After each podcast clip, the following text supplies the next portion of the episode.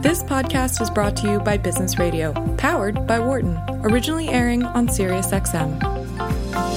I'd like to welcome to the program Professor Humphrey. How are you doing, sir? I am doing just great. May the force be with you. Ex, sir, sir, you uh, you just gave me goosebumps, man. I know. I, I appreciate that. Time. Uh, you know what I mean? It's like most people just don't understand this thing. You know, it's like they don't understand why you would dress up as a Wookiee and stand outside the theater. Right? Oh no, I get it. I get it. Uh-huh. You should you should have seen the London celebration. I saw a nine foot tall pink Wookiee. I, I was I was shaking. Wow, that's that's absolutely incredible. People don't understand how. I mean, to, a film, uh, William, a mm-hmm. film has captured the imagination and the collective hearts of so many people, right? And the generations. What what was just really shocking to me was when I saw people my age. Some of them had their parents that mm-hmm. you know they were mm-hmm. in their 70s and 80s, and then they had their children. And so you really saw this this film that Fox thought was going to be a throwaway. That has passed on through the generation, and now that Disney's bought it, it's mm-hmm. rebooted and it's across all the different media that they have, and it's it's really grown into something much bigger. And so let me ask you let me ask you this, William. So I think what's interesting about this analysis is that, and I go back to it because I, I often touch upon this idea of what makes a fan of anything, you know, but specifically of a brand and maybe a film or whatever. And the answer has to do with identity. And so talk a little bit about how that aspect has triggered in your mind a kind of interest in deeply understanding like where does the power of the brand community come from and how does it get activated in the digital and real world? You know, and so I worked with two co-authors on this project, and mm-hmm. it, it was Debbie Laverie, who's done a lot of work in identity theory, mm-hmm. And Allison Shields, who actually focuses on nostalgia. And it really helps that neither of them know anything about Star Wars. so I needed that balance for them to say, "Okay, come off of the nerd ledge. Uh-huh. We we need to uh, go back to the theory here." Uh-huh. But really, it started with if that first film hadn't have resonated, hadn't have you know really focused on the hero's journey mm-hmm. and pushed boundaries on um, what we could do with filmmaking. And you know we have to thank the maker George Lucas, Yes. because you know he he really took a huge risk. We looked at quality, competence, and reputation, and if you think about that original Star Wars, it had them all, and then they were able to renegotiate and. Um, how they were going to finance the films and how they were going to handle all the profits, and they, they got the sequels out of them. So they they had to start off with the good product. Mm-hmm, Um, but then really it comes down to does that consumer, does that fan identify strongly with the property? Mm-hmm.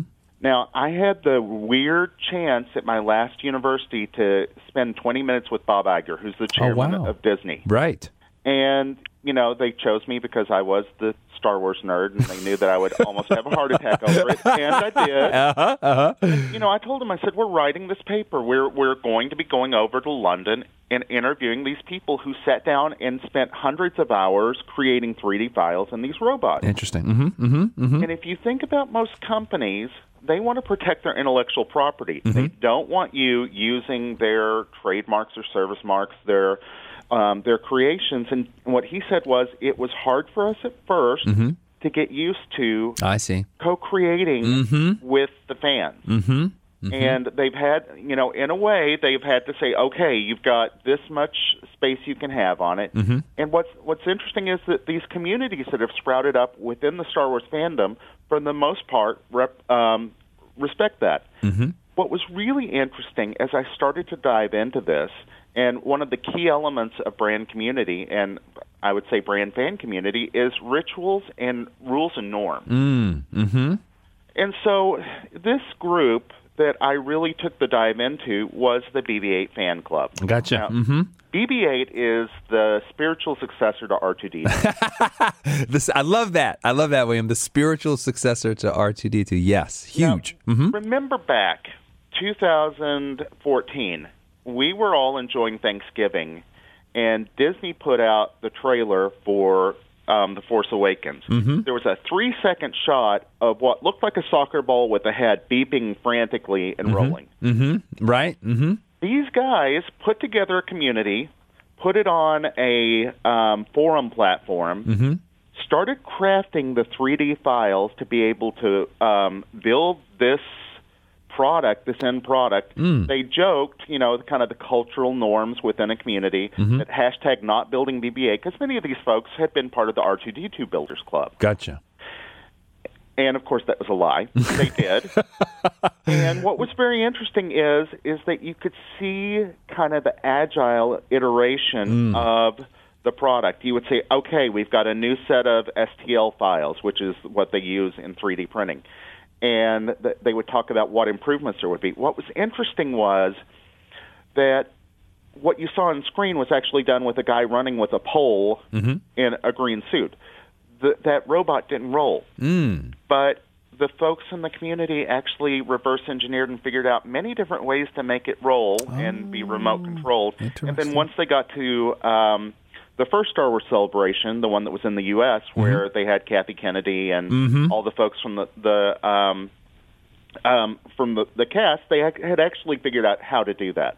Interesting. And the and the the, the impetus for this, uh, William, was the fact that the community took could- took it upon itself to to help to help develop that creative impetus for the character.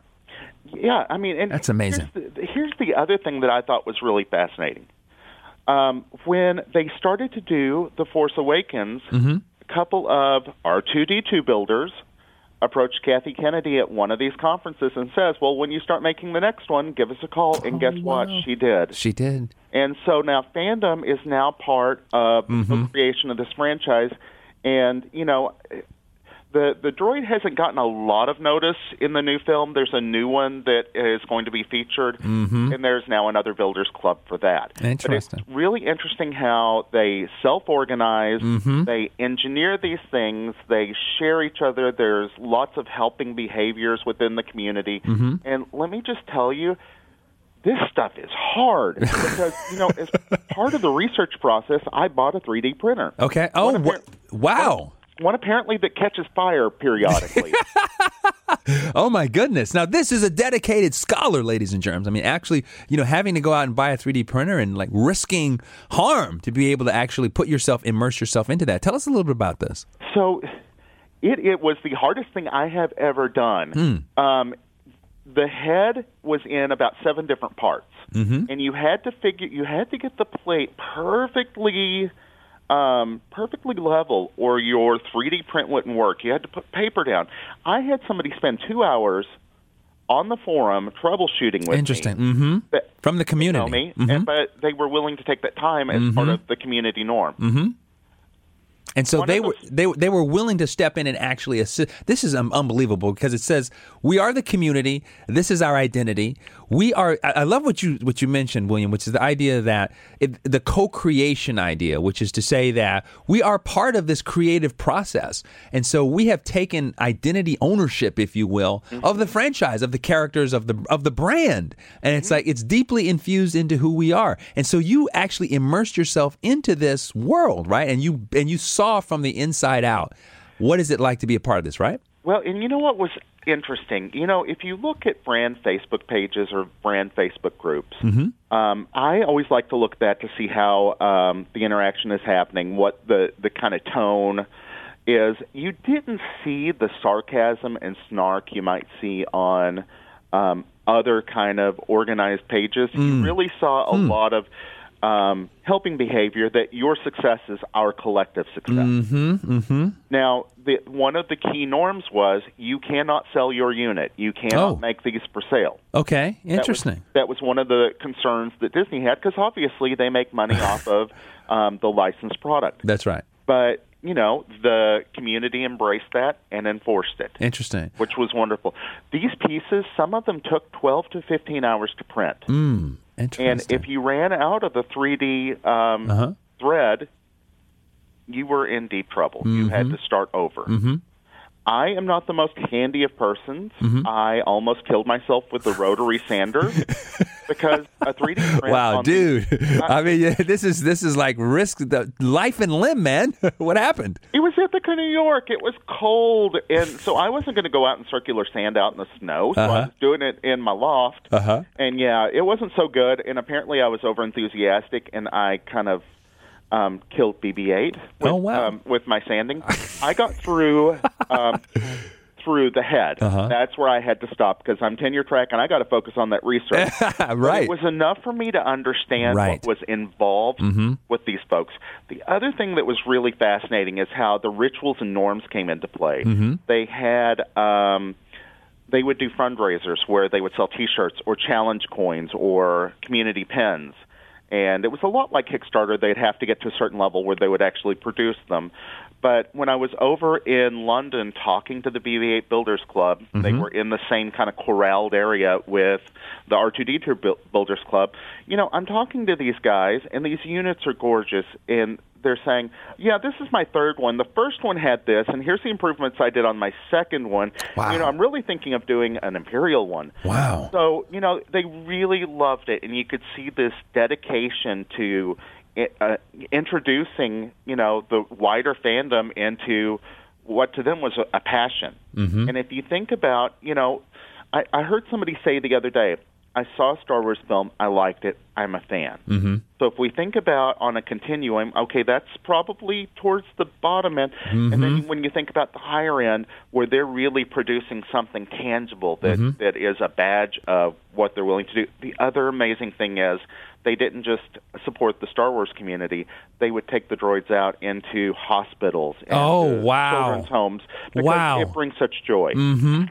And so they were literally t- they were infusing their own identity into the co-creation process, William, and facilitating and reinforcing the community, and then taking it to another level of actually creating a social impact context to further reinforce the positive and elation and joy that comes from being a part of the community and sharing it with others. That is incredible, right? Yeah, and I mean that droid's not going to do any good just sitting on a shelf at home. They love to go out and show their work and make people happy, and that's at the end of the day what Star Wars does. Is it makes people happy? It, it lets them stop thinking about you know their current day to day, and I think it's just a really incredible expression of commitment and love for um, a franchise. Interesting. We've got, a, got about a minute left, William. I want you to give me the critical, most surprising, interesting thing that you learned from the research. A how difficult this was. Mm-hmm. You know, you you see a 3D printer and you think, oh, you know, everything's automated now.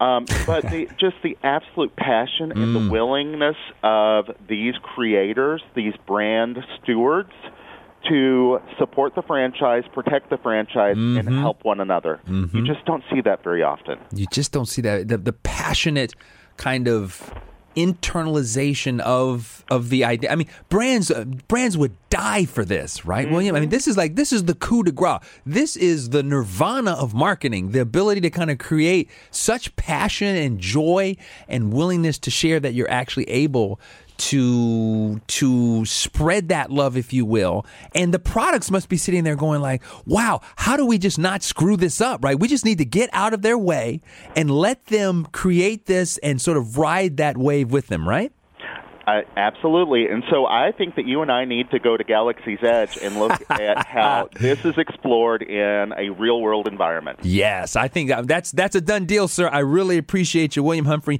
thanks so much for joining us tonight it was great to have you on the It program is wonderful to meet the targeting Terminator. Thank you, sir. I appreciate your time. A great evening. You do the same, sir. Thank you very much. Listeners, if you're interested in learning more about William, please head to the website business.fiu.edu. Check him out. Go to his research page. Check out all the cool stuff that he's doing. The Building the Force, enacting fan brand community through the Star Wars BB 8 Droid Builders Club is the name of the paper. I have read it. I'm going to introduce it in my class, talk about it when I teach identity to other students, and very excited. For more insight from Business Radio, please visit businessradio.wharton.upenn.edu.